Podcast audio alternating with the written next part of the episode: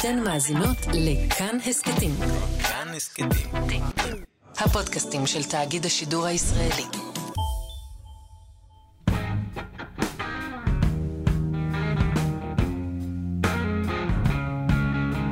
ב-13 ביוני 1967 ג'ימי הנדריקס עלה על מטוס בחזרה לארצות הברית. בפחות משנה הוא כבש את אירופה עם להקה משלו ועם אלבום בכורה שהגיע למקום השני במצעד הבריטי. מקום אחד בלבד אחרי סרג'נט פפר של הביטלס. אבל בארצות הברית כמעט אף אחד לא ידע מי הוא. אלבום הבכורה שלו טרם מופץ שם, והסינגל היי ג'ו אפילו לא נכנס ל100 הגדולים במצעד האמריקאי. כשהנדריקס והלהקה שלו נכנסו ללובי של מלון צ'לסי המפורסם בניו יורק, אישה לבנה בלבוש מפונפן חשבה שהוא השוער של הלובי. היא פקדה עליו לקחת את המזוודות שלה. כשהוא ניסה לעצור מונית ברחוב, אף אחד לא עצר לו. זו הייתה תזכורת לכל מה שהוא הספיק לשכוח. הנדריקס היה שוב באמריקה. I have lived here before, the days of ice. And of course this is why I'm so concerned. And I come back to find the stars misplaced. היי, אתם על הנדריקס, מיני סדרה של כאן 88 הסקטים אודות ג'ימי הנדריקס. אני גיל מטוס. ואני תומר מולביטזון. בפרק הזה נלווה את הנדריקס במסע שלו בארצות הברית, הבית ממנו ברח כדי להצליח.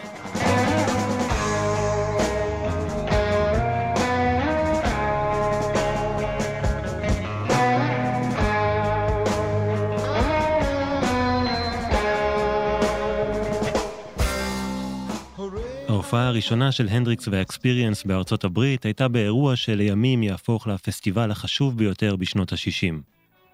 לא פסטיבל וודסטוק, פסטיבל הפופ בעיירה מונטריי בקליפורניה ב-1967. The people came and listened. Some of them came and played. Others give flowers away. Yes, they did. Down in Monterey. בין המארגנים של האירוע היו ג'ון פיליפס מהמאמאז אנד פאפאז ולו אדלר, המפיק של הלהקה ואחד האנשים המקושרים ביותר בתעשיית המוזיקה. המוטיבציה מאחורי הפסטיבל הייתה לגרום לכך שהתייחסו אל מוזיקה פופולרית ברצינות. רוק ופופ נחשבו אז לתרבות המונים וזכו ליחס מזלזל. ז'אנרים אחרים התהדרו בפסטיבלים חשובים, והמארגנים האמינו שבעזרת פסטיבל פופ ניתן יהיה ליצור שינוי. ובכן, הם צדקו.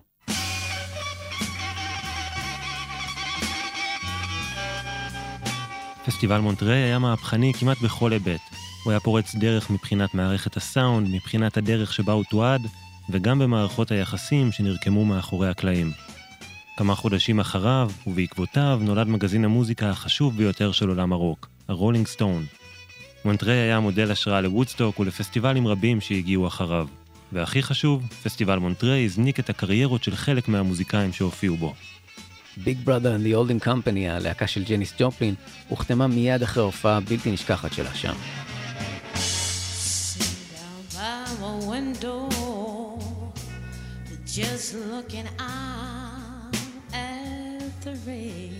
גם מקור ההשראה של ג'ניס הוא מי שזרק את הנדריקס מהלהקה שלו בתחילת העשור, שדרג את מעמדו בפסטיבל. Let's bring out with a big hand, Mr. Otis Redding. זו הייתה ההופעה הראשונה של זמר הסול אוטיס רדינג בפני קהל אמריקאי לבן. הם קיבלו אותו באהבה. What you want, but you got it. What you need, baby, you got it. All I'm asking for the respect when I get home. כ-30 מוזיקאים הופיעו בשלושת הימים של מונטריי ביוני 1967. את הסיפור המלא של הפסטיבל תוכלו לשמוע בתוכנית מיוחדת של ההסקט ספשייל של חצות.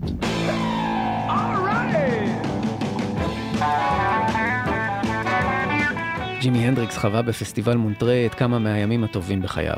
הוא הספיק לראות שם את ההופעה של מאסטר הסיטר ההודי רבי שנקר, ולהתחבר לסטיבן סטילס מבאפלו ספרינגפילד, שאיתו ינגן בעתיד. הג'מים שהוא השתתף בהם לצערנו לא תועדו, אבל תדמיינו את זה רגע. הנדריקס, כמה מחברי הגרייטפול דד וג'פרסון איירפליין מנגנים יחד. ג'ם אחר כלל את הנדריקס, מאמה קאס, ג'ניס ג'ופלין, בריאן ג'ונס ואריק ברדן, שהפסטיבל השפיע עליו כל כך שהוא כתב את מונטריי, השיר שאנחנו שומעים ברקע. האווירה שם הייתה מחשמלת, וג'ימי הרגיש את זה בכל גופו. Jimi Hendrix, baby, believe me, set the world on fire. Yeah. מה שתרם אולי יותר מכל האווירה המיוחדת שהייתה באירוע ולחיוכים הרחבים שנפרסו מאוזן לאוזן היה המונטריי פרפל. זה היה הכינוי ל-LSD החזק שנרקח במיוחד עבור האירוע על ידי אוזלי סטנלי. סטנלי, שהיה מוכר יותר בכינוי הדוב, היה יצרן ה-LSD הגדול ביותר בשנות ה-60. אם שמעתם סיפורים על מוזיקאים שעשו אסיד באותם ימים, רוב הסיכויים שזה היה החומר שלו. הוא הגיע למונטריי עם 100,000 טיפות וחילק אותן מאחורי הקלעים ובדוכנים לכל מי שרצה וגם למי שלא רצה. הצבע של ה-LSD היה סגול, והמעטים שכן הכירו את הסינגל השני של הנדריקס קראו לו פרפל הייז, מה שהוביל מאז ועד היום לפירוש השגוי של השיר. הנדריקס לקח מנה משולשת של מונטריי פרפל.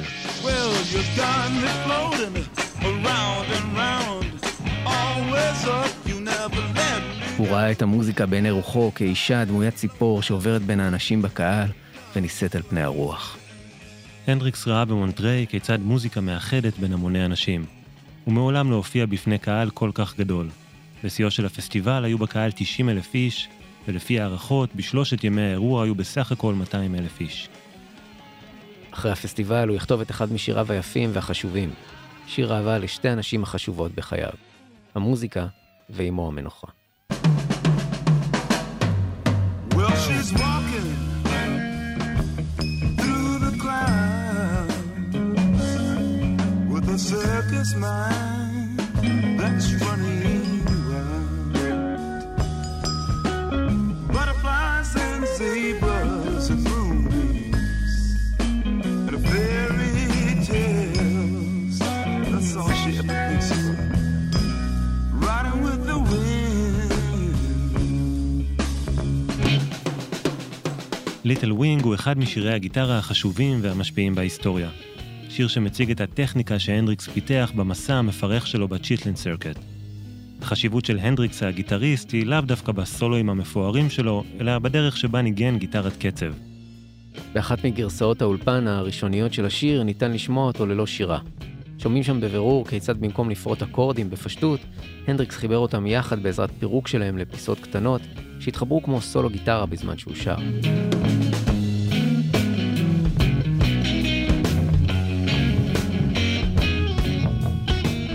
האצבעות הגמישות והמיומנות של הנדריקס אפשרו לו לעטוף את צוואר הגיטרה עם הבוהן. טכניקה שאפשרה לו לפרק אקורדים ולנצל את האצבעות שהתפנו כדי לקשט אותם בשלל צבעים עריבים.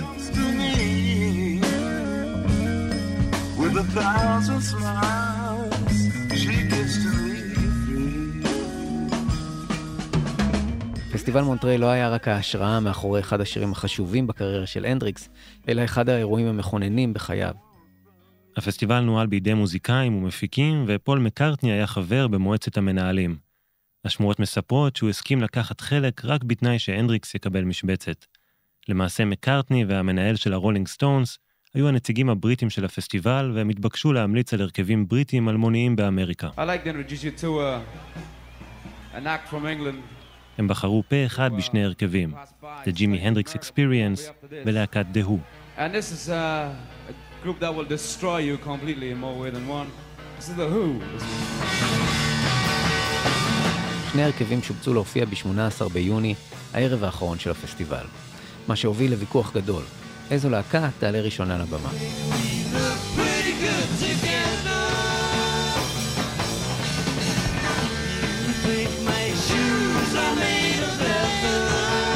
שתי הלהקות הכירו זו את זו ואף אחת מהן לא רצתה להופיע שנייה. האקספיריאנס חששו מהסט האינטנסיבי של דהו שמסתיים בניפוץ כלי הנגינה, וחברי דהו שכבר צפו בהנדריקס בלונדון פחדו שהוא יגנוב את ההצגה. הוחלט לפתור את הדילמה על ידי הטלת מטבע. הנדריקס הפסיד. כדי לרכך מעט את המכה, הוחלט שהגרייטפול דד ינגנו בין שתי הלהקות. דהו עלו ראשונים להופיע, והסט שלהם, כצפוי, היה רצחני.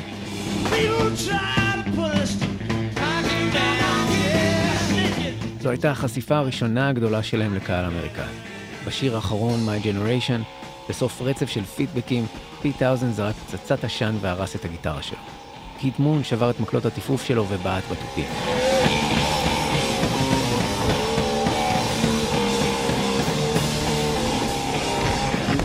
נואל רדינג, הבסיס של הג'ימי הנדריקס אקספיריאנס, אמר שדהו כבשו את אמריקה בסערה, ושפתאום העובדה שהנדריקס יכול היה לנגן עם השיניים לא נראתה כמו משהו מרגש כל כך. האקספיריאנס צפו בהופעה מאחורי הקלעים והיו לחוצים. איך אפשר להתחרות במה שקרה עכשיו?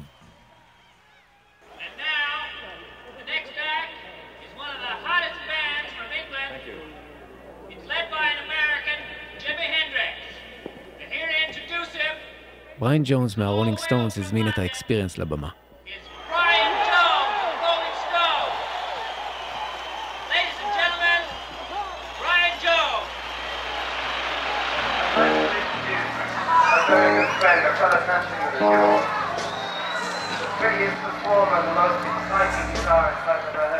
The Jimi Hendrix Experience.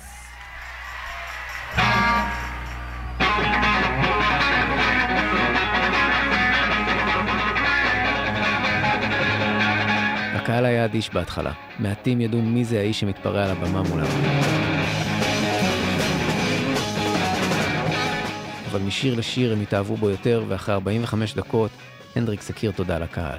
Dig, man, just, you know, I was dating around and went to England and picked up these two cats, and now here we are, man. It was so, you know, groovy to come back here this way, you know, and really get a chance to really play, you know.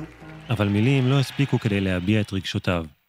וגם השירים לא הספיקו בעיניו כדי להתעלות על המופע של דהו ולהשאיר חותם על הקהל. לכן רגע לפני השיר האחרון, הוא העביר הילוך. You know, I can sit up here all night and say thank you, thank you, thank you, you know, but this, I would especially just grab you, man, and just, one of them things, man, you know, one of them things. But dig, I just can't do that. So what I'm going to do, I'm going to sacrifice something right here that I really love, okay? I'm not losing my mind. This is for everybody here, man. This is the only way I can do it. כל האורות בפסטיבל קבעו, ורק אלומת אור לבנה אחת נזרקה על הנדריקס. הוא ירד על ברכה והחל לעשות אהבה עם הגיטרה. הוא הפך אותה והניף אותה באוויר, יצר פידבקים ומתח את המיתרים. הוא יצר צלילים שהקהל לא שמע מעולם. המתופף מיץ' מיטשל הצטרף ברקע במקצב שהלך להתגבר.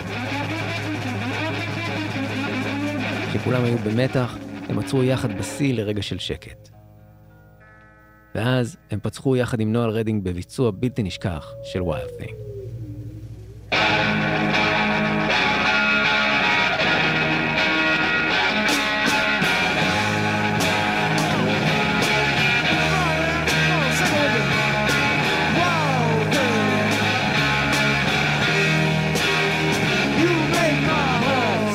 בביצוע האיקוני הזה, הנדריקס נתן את הכל.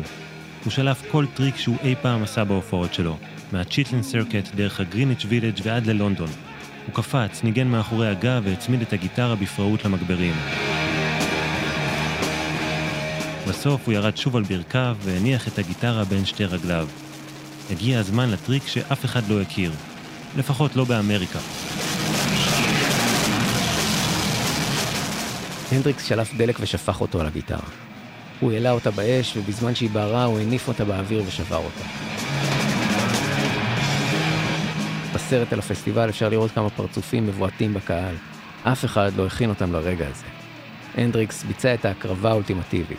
הוא הציט את הגיטרה שלו והדליק את אמריקה.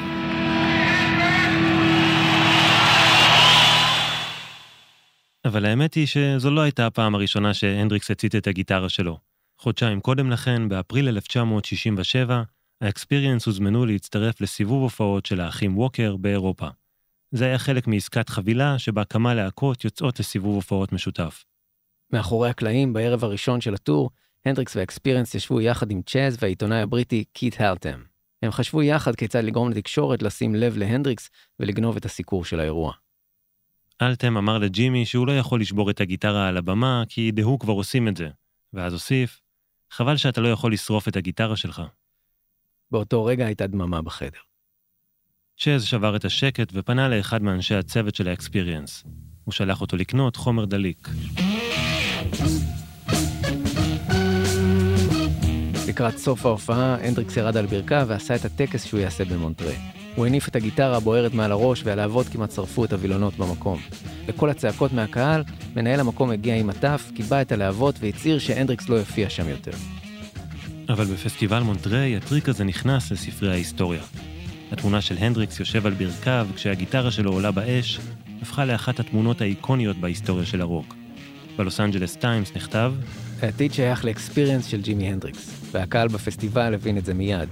כשג'ימי ירד מהבמה, הוא הפך משמועה לאגדה.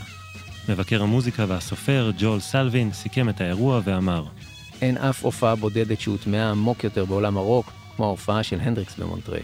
הוא צעד לבמה כאדם אלמוני וירד ממנה ככוכב. כוכב שמוכן לכתוב מחדש את השפה של הגיטרה.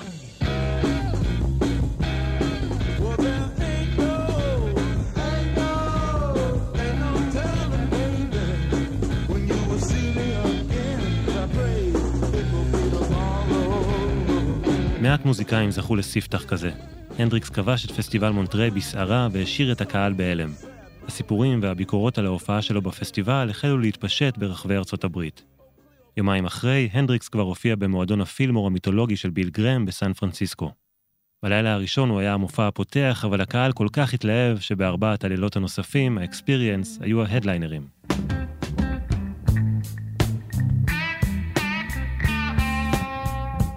ואותם ערבים גם ה-Big Brother and the Holding Company של ג'ניס ג'ופלין הופיעו בפילמור. שפ גורדון, המנהל של להקת אליס קופר, מספר שיום אחד הוא הגיע לחדר מלון בקליפורניה, ולפתע שמע צרחות של בחורה מחדר אחר.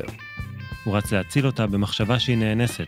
הוא נכנס לחדר החשוך, הפריד בין הבחור לבחורה, כשלפתע הבחורה נתנה לו אגרוף וסילקה אותו מהחדר. היא לא נאנסה והוא סתם הפריע לשניים ליהנות. בבוקר, באור היום, הבחורה זיהתה אותו במלון וקראה לו. זו הייתה ג'ניס ג'ופלין, והכירה לו את הבחור שישב לידה, ג'ימי הנדריקס.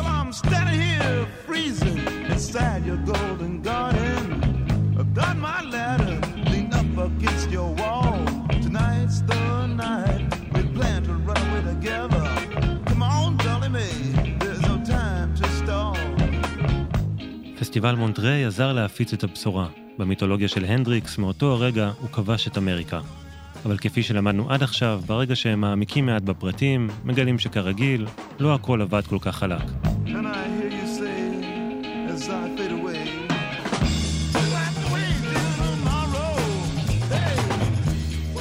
בניו יורק, הנדריקס ביקר במשרדים של מגזין קרודאדי, אחד ממגזיני הרוק הראשונים. כשהמגזין פרסם תמונה שלו עם המלצה קצרה, הנדריקס כל כך שמח שהוא לקח הרמה של מגזינים להופעה של הברדס. הוא חילק אותם לקהל. קוראים לי ג'ימי הנדריקס, הוא אמר להם. תקראו את המגזין הזה, יש כאן כתבה עליי. מעטים התייחסו אליו.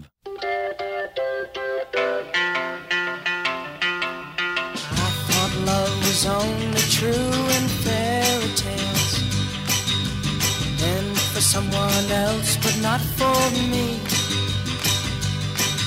Our love was out to get me That's the way it seemed Disappointment haunted all my dreams ב-8 ביולי 1967 האקספיריאנס חיממו את להקת המנקיז כחלק מסיבוב הופעות משותף שמייקל ג'פרי, המנהל של הנדריקס, רקח. המנקיז הייתה להקת פופ שנולדה באמצע שנות ה-60 בלוס אנג'לס. בשונה מרוב הלהקות שנולדו באופן אורגני, היא הייתה להקה שהונדסה במיוחד עבור תוכנית טלוויזיה ברשת NBC. זו הייתה מעין תשובה אמריקאית הומוריסטית לביטלס. Then I saw her face Now I'm a believer Now her trace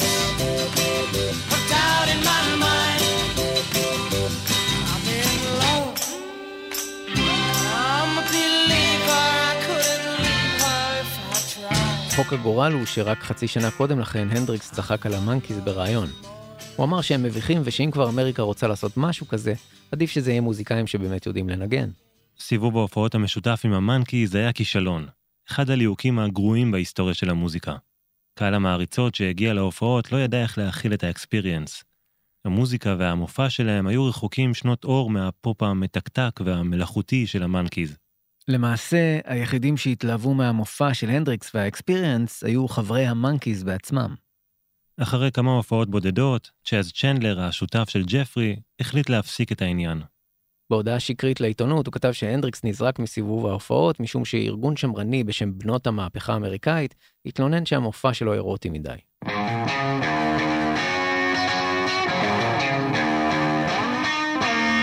זה היה מהלך חכם של צ'אז, שלפחות הצליח לסחוט קצת יחסי ציבור מכל העניין.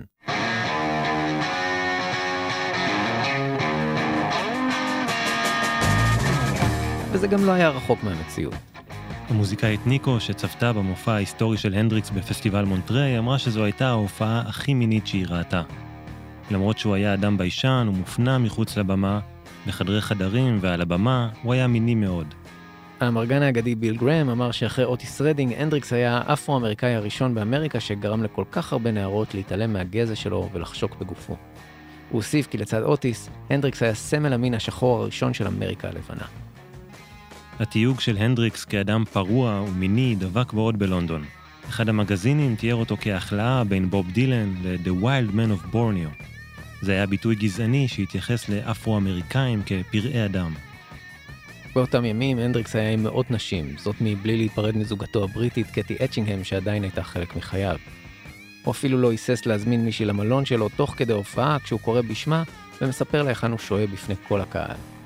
הוא סיפר בריאיון שהוא זוכר את הערים שבהן הופיע רק לפי הנשים שאיתן היה, ושגם זה כבר מתחיל להתערבב. כמה מהביוגרפיות על הנדריקס מלאות בסיפורים על ההרפתקאות המיניות הפרועות שלו. חלקן אמיתיות וחלקן כנראה מבוססות על שמועות. אחרי ההופעה בשיקגו, רכב נעצר ליד הלהקה. אישה צעירה חשפה מזוודה שעליה נכתב Plasters Casters of Chicago. הנדריקס הזמין אותה למלון. כשהם הגיעו, 3 נשים יצאו מהרכב ואמרו לו שהן מעוניינות לייצר פסל מגבס של איבר המין שלו. זה היה פרויקט של אומנית בשם סינתיה אלברטן. הנדריקס היה המוזיקאי הראשון שהשתתף באוסף השנוי במחלוקת שלה. גם נואל רדינג נענה לבקשה במה שהפך לערב ביזרי. כן, כן, אם תחפשו בגוגל תוכלו לראות פסל מגבס של איבר המין של הנדריקס.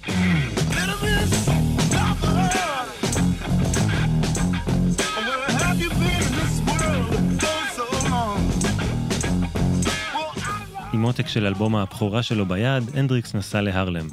הוא חשב שזה יהיה סיבוב הניצחון שלו, אבל גילה שהקהילה האפרו-אמריקאית עדיין לא מקבלת אותו. בטח לא במראה החדש שלו ועם המוזיקה החדשה שלו. גם אמריקה הלבנה התקשתה להכיל אותו. הוא היה איפי אפרו-אמריקאי, שני דברים שלא החליקו בגרון של אמריקה הממסדית. If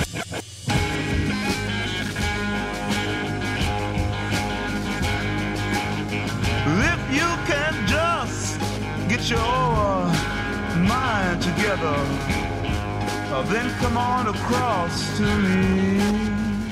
ההוצאה האמריקאית של אלבום הבכורה של האקספיריאנס ראתה אור ב-23 באוגוסט 1967 בהוצאת וורנר בראזרס. הביקורות של עיתונאי המיינסטרים באמריקה שחטו את האלבום, אבל המגזינים החדשים והעצמאיים שיצרו בני דורו של הנדריקס חיבקו אותו. תחנות הרדיו המחתרתיות והחדשות שצצו בתדר ה-FM שנכנס לשימוש מסיבי בשנות ה-60 התאהבו באלבום. הוא נמכר בקצב C. אפילו מהר יותר מקצב המחירות של אחד האומנים הגדולים של הלייבל. אז אמר שהנדריקס העריץ בילדותו, פרנק סינטרה. That's life. That's what all the people say. You're riding high in April, shot down in May. But I know I'm gonna change that tune. When I'm back on top in June. אבל בזמן שכל זה קרה, הנדריקס והאקספיריאנס טסו בחזרה ללונדון. באוקטובר 1967 הם כבר חזרו שוב לאולפן. הפעם כדי להקליט את האלבום השני שלהם, Axis Bold as Love. Anger, he smiles towering in shiny metallic purple armor. שיר הנושא של האלבום משקף אולי יותר מכל את הלך הרוח הנפשי והמוזיקלי של הנדריקס. השיר עוסק בתשוקה, באהבה חופשית בין כל הצבעים והמינים, באמונה כי כולם אחד אבל שונים, ושבתוך כולנו שוכנים צבעים מגוונים.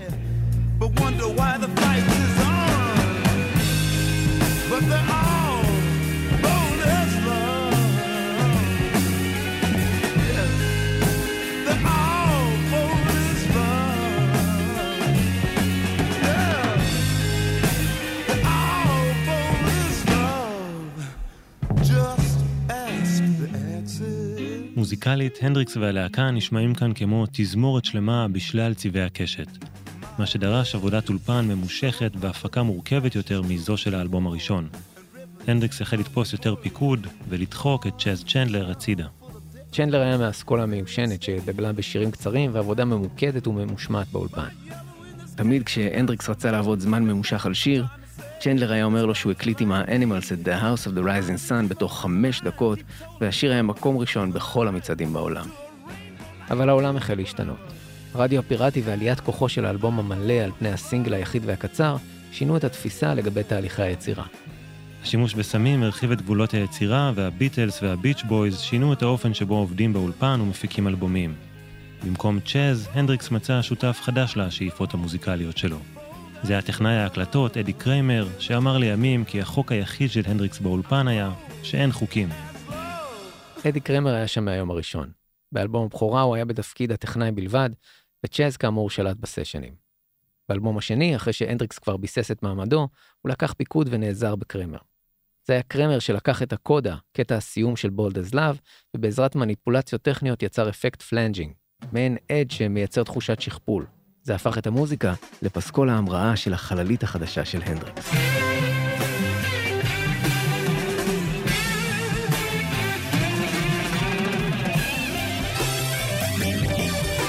האלבום כולו היה כמו חללית שריחפה בחלל הדמיוני של הנדריקס. השפעות ספרי המדע הבדיוני שהוא אהב לקרוא רק התחזקו כאן. החזון שלו לאלבום היה Science Fiction, Rock and Roll.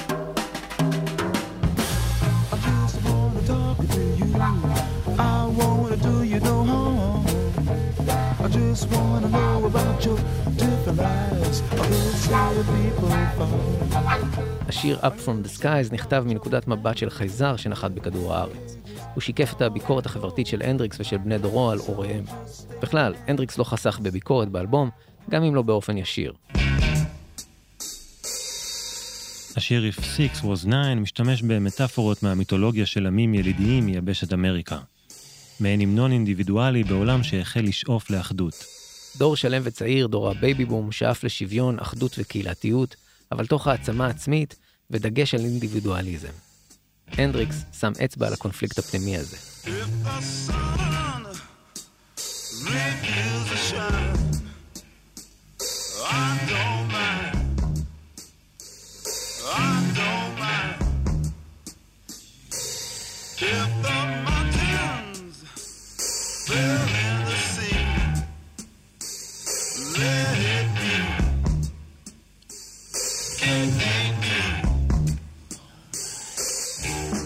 בשיר הוא תופס את שני הצדדים כשהוא נותן ביטוי לאקזיסטנציאליזם ההיפי.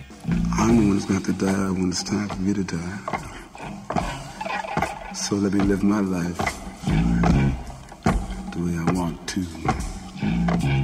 וגם מפנה אצבע משולשת לעבר הממסד.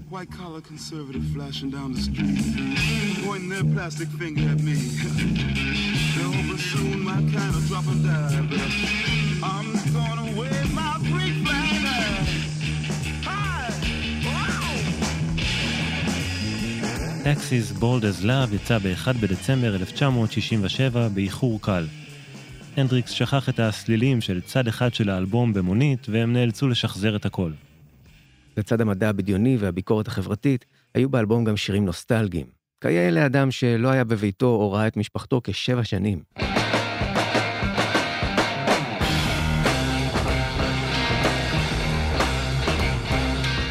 השיר Spanish Castle Magic חזר לימיו במועדונים בסיאטל עוד לפני שעזב לצבא.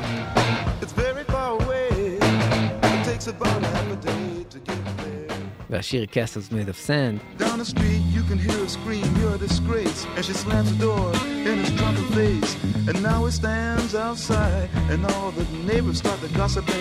הוא כאמור אחד השירים הכי אוטוביוגרפיים של הנדריקס. שיר על הוריו ועל הילדות שלו מנקודת מבט בוגרת אך פסימית. החיים הם כמו הרמונות בחול, בסוף עלול להגיע גל שירוס הכל.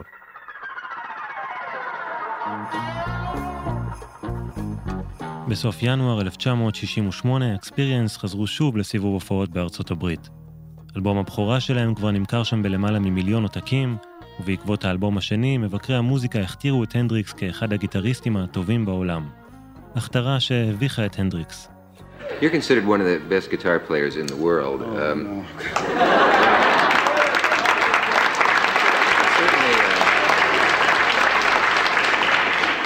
Well, one of the best in this studio anyway. How about one of the best sitting in this chair? How about? Yeah. זה היה סיבוב ההופעות הראשון הגדול שלו בארצות הברית. האקספיריאנס הופיעו ב-49 ערים ב-51 ימים בלבד. הם נסעו אלפי קילומטרים וחרשו את אמריקה. אבל מכל ההופעות הייתה הופעה אחת שהפכה להנדריקס את הבטן והלחיצה אותו. ההופעה בסיאטל ב-12 בפברואר 1968. זה היה הביקור הראשון שלו בעיר הולדתו והמפגש הראשון שלו עם משפחתו אחרי 7 שנים. בשדה התעופה הוא פגש את אביו אל עם האישה החדשה שלו. הוא פגש גם את אחיו ליאון שהיה ילד כשהנדריקס עזב את הבית. המפגש בשדה התעופה היה הרגע מוזר ומרגש. למשפחתו של הנדריקס היה קשה להקל את המראה החדש והמוחצן שלו, אך הם קיבלו אותו באהבה. ברעיון שהנדריקס קיים לפני, הוא אמר שהוא חושש שהדבר הראשון שאביו יעשה כשהוא יראה אותו, יהיה לספר את רעמת השיער שלו. אבל אל פשוט חיבק אותו וברך אותו על שובו. המשפחה של הנדריקס הגיעה לצפות בו בהופעה וקיבלה מקום של כבוד בשורות הראשונות. המושבים שנתנו להם היו קרובים מאוד לרמקולים, ואביו של הנדריקס נאלץ לחסות את האוזניים בחלק מהשירים. במסיבה שהתקיימה אחרי ההופעה במלון בסיאטל, הנדריקס פינק את המשפחה בארוחה טובה. זו הייתה הפעם הראשונה בחייו שהוא הזמין את אביו לארוחה על חשבונו, וזה היה רגע מספק עבורו.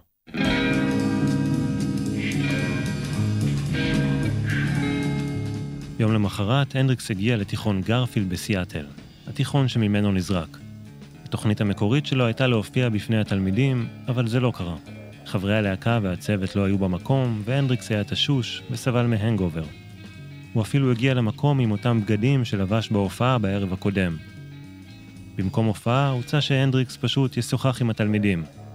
אם ברעיונות לתקשורת הוא יכול היה לספק תשובות מעורפלות ולא מובנות, אז מול תלמידי תיכון שחלקם בכלל לא יכירו אותו, זה לא עבד.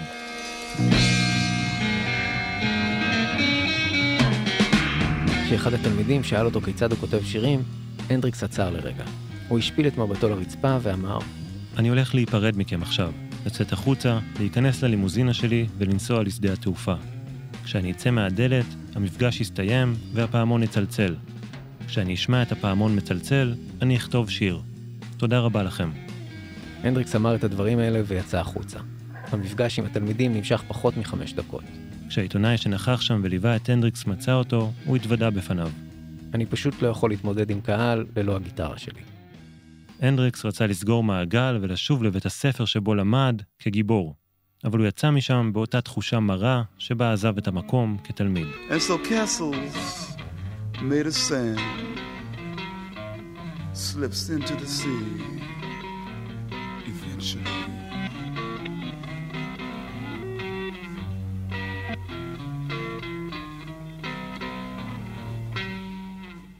ב-5 באפריל 1968, הנדריקס הופיע בניו יורק.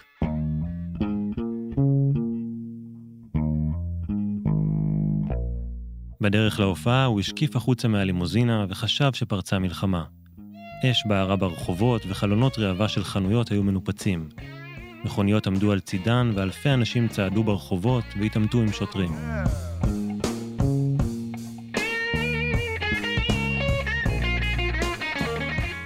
דוקטור מרטין לותר קינג נרצח יום קודם לכן וארצות הברית בערה. כ-400 איש בלבד הגיעו להופעה, והנדריקס הקדיש אותה למנהיג הקהילה האפרו-אמריקאית. הוא סיים בג'ם ארוך ועצוב לזכרו.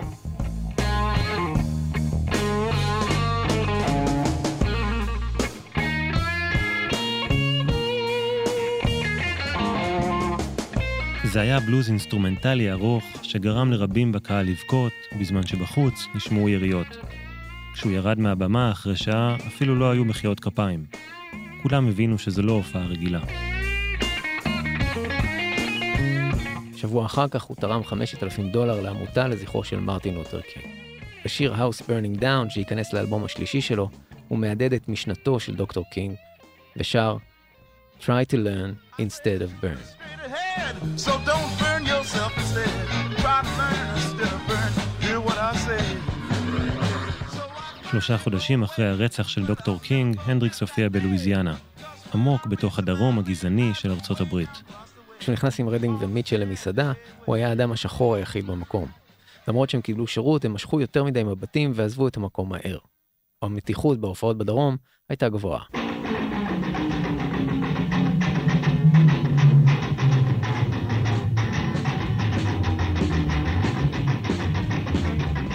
באחת ההופעות, הנדריקס הסתובב מאחורי הקלעים כשידו כרוכה על מעריצה לבנה.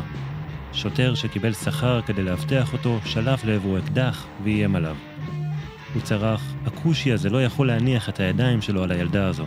אחד המנהלים של הנדריקס נעמד בינו לבין האקדח, והמשטרה החליטה לעזוב את המקום ולא להפתח את האירוע כאות מחאה. בדרום ארצות הברית עדיין לא הצליחו להקל מערכת יחסים בין גבר שחור לאישה לבנה. כל הצוות שליווה את הנדריקס רתח מזעם על האירוע, אבל הוא הגיב באופטימיות. לפני 50 שנה לא היו נותנים לי בכלל להיכנס לאולם הזה. בעוד 50 שנה לאף אחד כבר לא יהיה אכפת. אבל ככל שהוא נהיה מפורסם יותר, הוא גילה שהוא לא יכול לברוח מהעובדה שהוא מוזיקאי שחור, ושהקהל שלו הוא בעיקר לבן. זו אחת הסיבות שבשנת 69 ה-FBI פתחו בחקירה עליו. ה-FBI עשה זאת ללא מעט מוזיקאים ולהרבה מנהיגים ואנשי תרבות אפרו-אמריקאים באותם ימים. האופן שבו המוזיקה של הנדריקס טשטשה את סוגיות הגזע הטריד את הממשל האמריקאי.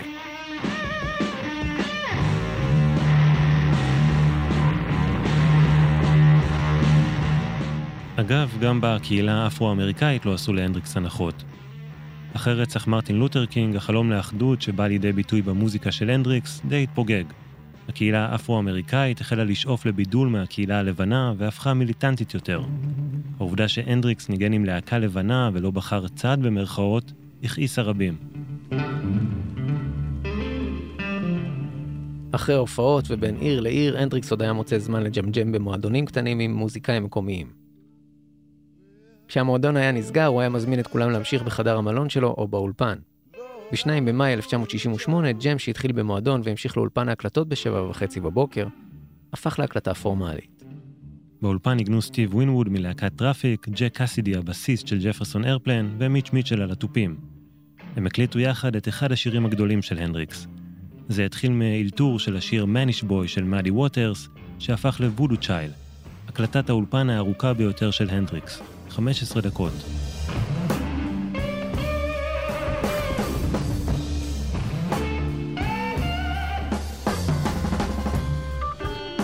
יום למחרת, הנדריקס ומיץ' מיטשל התכנסו שוב באולפן, הפעם יחד עם נואל רדינג.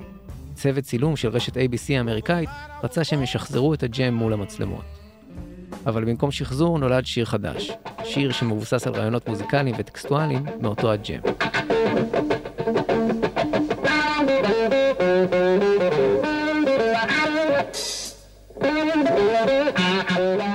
שני השירים האלו נכנסו לאלבום השלישי של הנדריקס. הוא החל לעבוד עליו באביב של 1968.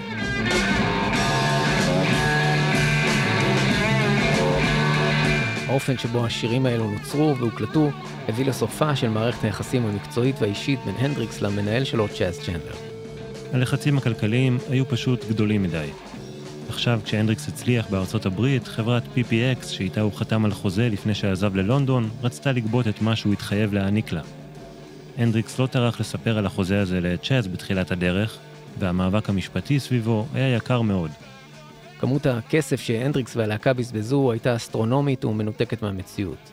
אחרי הופעה אחת, הנדריקס רכש במזומן שברולט קורבט חדשה, ולא היה לו אפילו רישיון נהיגה. הקנייה הזו הייתה חלק מדפוס שיחזור על עצמו, שבו הנדריקס שורף במהירות את כל הכסף שהוא הרוויח. הוא היה מסוגל להוציא $10,000 בסיבובי קניות עבור מישהי שהוא רק הכיר, וייתכן שלא יפגוש שוב. הוא גם היה נדיב מאוד, והעניק כסף לחברי משפחה ולאנשים שסייעו לו בעבר. בנוסף לכך, הוא גם סייע לכל מיני ארגונים ותנועות כמו התנועה האיפית. פעמים רבות זה הוביל למחסור במזומנים.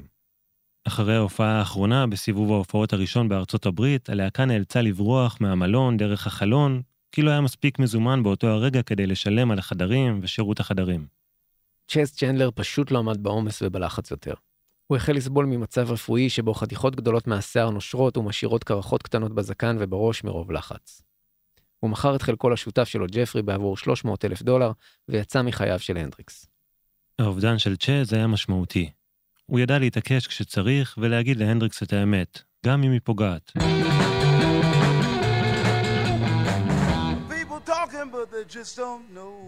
עם אדי קרמר לצידו וללא צ'אז שישים לו מעצורים, המסיבה נמשכה. ג'ימי החל לרקוח את אלבומו השלישי, Electric Ladyland.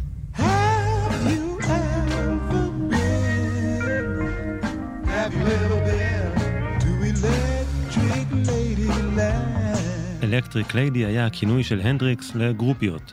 בשלב הזה הם כבר החלו לרדוף אחריו לכל מקום. חברת התקליטים שלו הלכה עם השם הזה רחוק. רחוק מדי. עטיפת האלבום עוררה שערוריה. היא כללה צילום של 19 נשים צעירות בעירום מלא, מחזיקות תמונות ואלבומים של הנדריקס. הנדריקס שנא את העטיפה והתנגד, אבל בלי צ'אז לצידו, איש לא הקשיב לו. חנויות תקליטים ברחבי העולם סירבו למכור את האלבום, וחלקן סירבו להציג אותו ועטפו אותו בכיסוי נייר. המבקרים תקפו את האלבום בטענה שהוא יומרני מדי, אלבום כפול שהיה צריך לצמצם לאלבום אחד מעודק יותר. הם לא ידעו שהנדריקס בכלל רצה להוציא אלבום משולש. אבל כל אלו לא פגעו במחירות, ואלקטריק ליידילנד טיפס למקום הראשון בארצות הברית ולמקום החמישי בבריטניה. בדיעבד, מדובר בהישג האומנותי הגדול ביותר של הנדריקס. מאסטרפיס שמתח את גבולות היצירה לאפיקים חדשים. הכתיבה, הנגינה וההפקה היו פורצות דרך וההשפעה שלה ניכרת עד ימינו. הנדריקס בילה שעות ארוכות באולפן בחיפוש אחר השיר המושלם.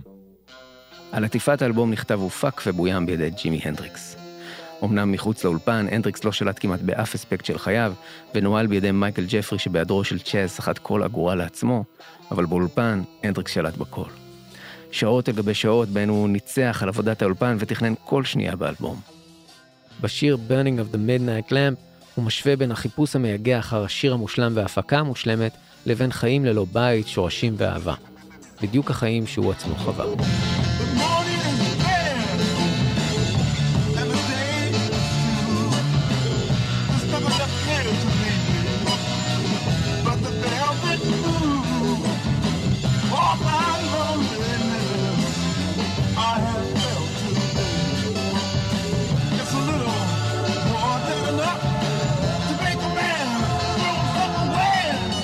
אחד ההישגים הגדולים של הנדריקס באלבום קרה כשהוא התעלה על המורה שלו. כבר סיפרנו לכם שהנדריקס העריץ את בוב דילן ושהכינוי שלו היה דילן השחור. בסוף שנת 1967 דילן הוציא את אלבומו השמיני, ג'ון וסלי הרדינג.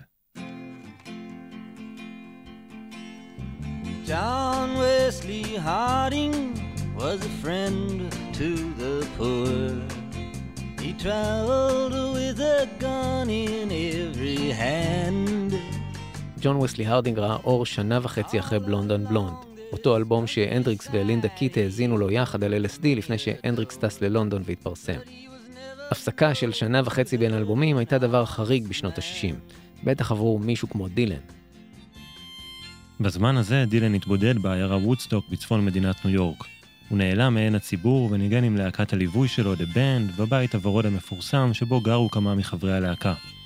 מוזיקאים רבים הגיעו לעיירה וודסטוק בעקבות דילן, וגם הנדריקס יגיע אליה בהמשך כדי למצוא השראה ולהתבודד.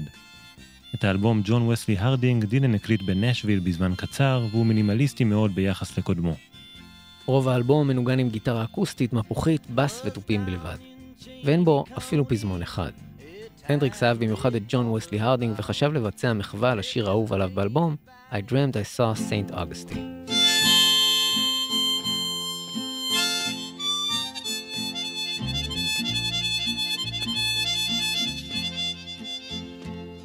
I dreamed I saw Saint Augustine alive as you are me.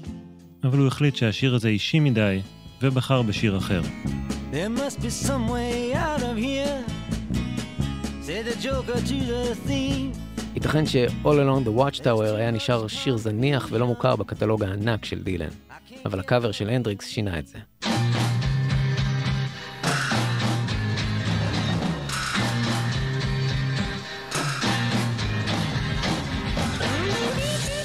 הנדריקס חשמל את השיר האקוסטי של דילן והפך אותו לאחד משירי הרוק הגדולים בכל הזמנים. בעקבות הביצוע שלו, אמנים רבים הקליטו מחוות ל-All Along the Watchtower לאורך השנים. הביצוע של הנדריקס לשיר היה הסינגל המצליח ביותר שלו באמריקה. מבקרים רבים טענו שזה הקאבר היחיד לשיר של דילן שעולה על המקור. לקראת סופה של שנת 69, הנדריקס הלך עם חבר בעיר התחתית בניו יורק, שלפתע ראה את דילן. הוא קרא לעברו בהתרגשות ומיהר להשיג אותו. אני מוזיקאי, הוא הציג את עצמו באיסוס. קוראים לי ג'ימי הנדריקס. דילן הכיר אותו כמובן. הוא החמיא לו על המחוות והוסיף שהוא לא יודע אם יש עוד מישהו שמבצע את השירים שלו יותר טוב ממנו. הנדריקס זרח מאושר. בנאום נדיר וארוך של דילן ב-2015 הוא הודה לו. אחרי שהנדריקס התפרסם, הוא לקח כמה שירים קטנים שלי שאף אחד לא שם לב אליהם. הוא ניפח אותם לגבולות החיצוניים של הסטרטוספירה והפך את כולם לקלאסיקות. אני חייב להודות גם לג'ימי. הלוואי והוא היה כאן. כשדילן חזר להופיע ב-1974, אחרי קרוב ל8 שנים, הוא ביצע לראשונה את All Along the Watchtower בהופעה. הביצוע שלו היה קרוב יותר לזה של הנדריקס מאשר לגרסה המקורית שלו.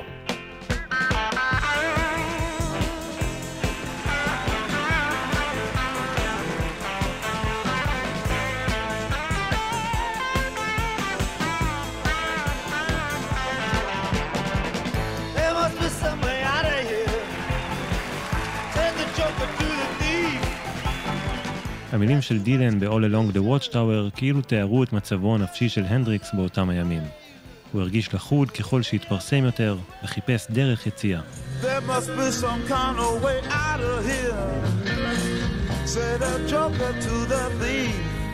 הפרפקציוניזם שלו באולפן לא השאיר מקום למיטשל ורדינג להתבטא. הוא אפילו החליף קטעי בס של רדינג והקליט חדשים בעצמו, מה שיצר ניכור בין חברי הלהקה. הנדריקס הפך לבודד יותר ויותר. ברגע נדיר של וידוי בריאיון, הוא סיפר שהוא חייב לקחת כדורים כדי לישון וכדורים כדי להופיע. הוא התלונן על עומס בהופעות ועל שחיקה. העלייה המטאורית שלו החלה לתת את אותותיה. כמה חודשים קודם לכן הוא השחית חדר מלון בשוודיה ונעצר. זה היה רגע משפיל עבורו. ב-1968 מעשה כזה עדיין היה חריג, ובלי צ'אז שיגן עליו כולם רצו ולקחו נתח ממנו. הם ראו בו מכונה ליצור כסף.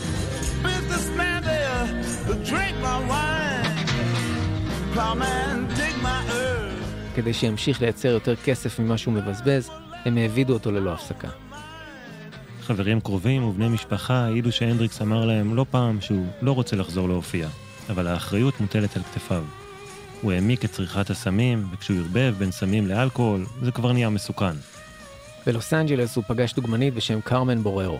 הנדריקס לא היה מחויב באמת לאף אחת, אבל כשהוא החל לחשוד שקורה משהו בינה לבין אריק ברדן, הוא התעצבן וזרק עליה בקבוק וודקה ריק. היא נלקחה לבית החולים וכמעט איבדה את הראייה באחת העיניים. כשהשפעת האלכוהול דעכה, הנדריקס התנצל ארוכות. הוא מעולם לא האשים את האלימות שראה בילדות, אלא את האלכוהול. האלכוהול שהפך את אמו ואת אביו לאנשים אלימים. הפער בין ההתפרצויות האלימות הללו לפרסונה העדינה והשקטה של הנדריקס מחוץ לבמה, היה קשה למי שראה זאת מקרוב. לפני שהאלבום אלקטריק ליידילנד יצא, הנדריקס רצה לצרף אליו טקסט. הטקסט הפך לשיר שלא נכנס לאלבום בסוף. השיר Room Full of Mirrors, חדר מלא במראות, מתאר את הקשיים והמצוקות שלו כסופרסטאר. כמו מראה מעוותת, כך גם התהילה מעוותת את תפיסת המציאות, עד שגם היא הופכת לסוג של כלא. המוזיקה הצילה את הנדריקס והעניקה לו חיים חדשים והצלחה, אבל הוא החל להבין שהיא לא יכולה לרפא הכל. הקריירה של הנדריקס והפרסונה שלו החלו להפוך לעול עבורו, למשהו שהוא ירצה לברוח ממנו. אבל הוא היה לחוד בחדר מלא במראות.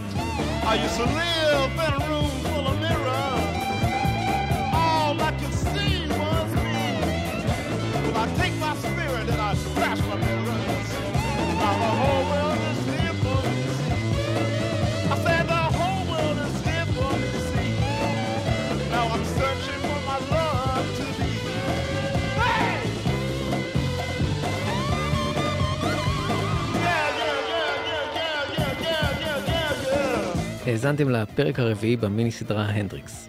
את המיקס והסאונד של הפרק ערכה רחל רפאלי.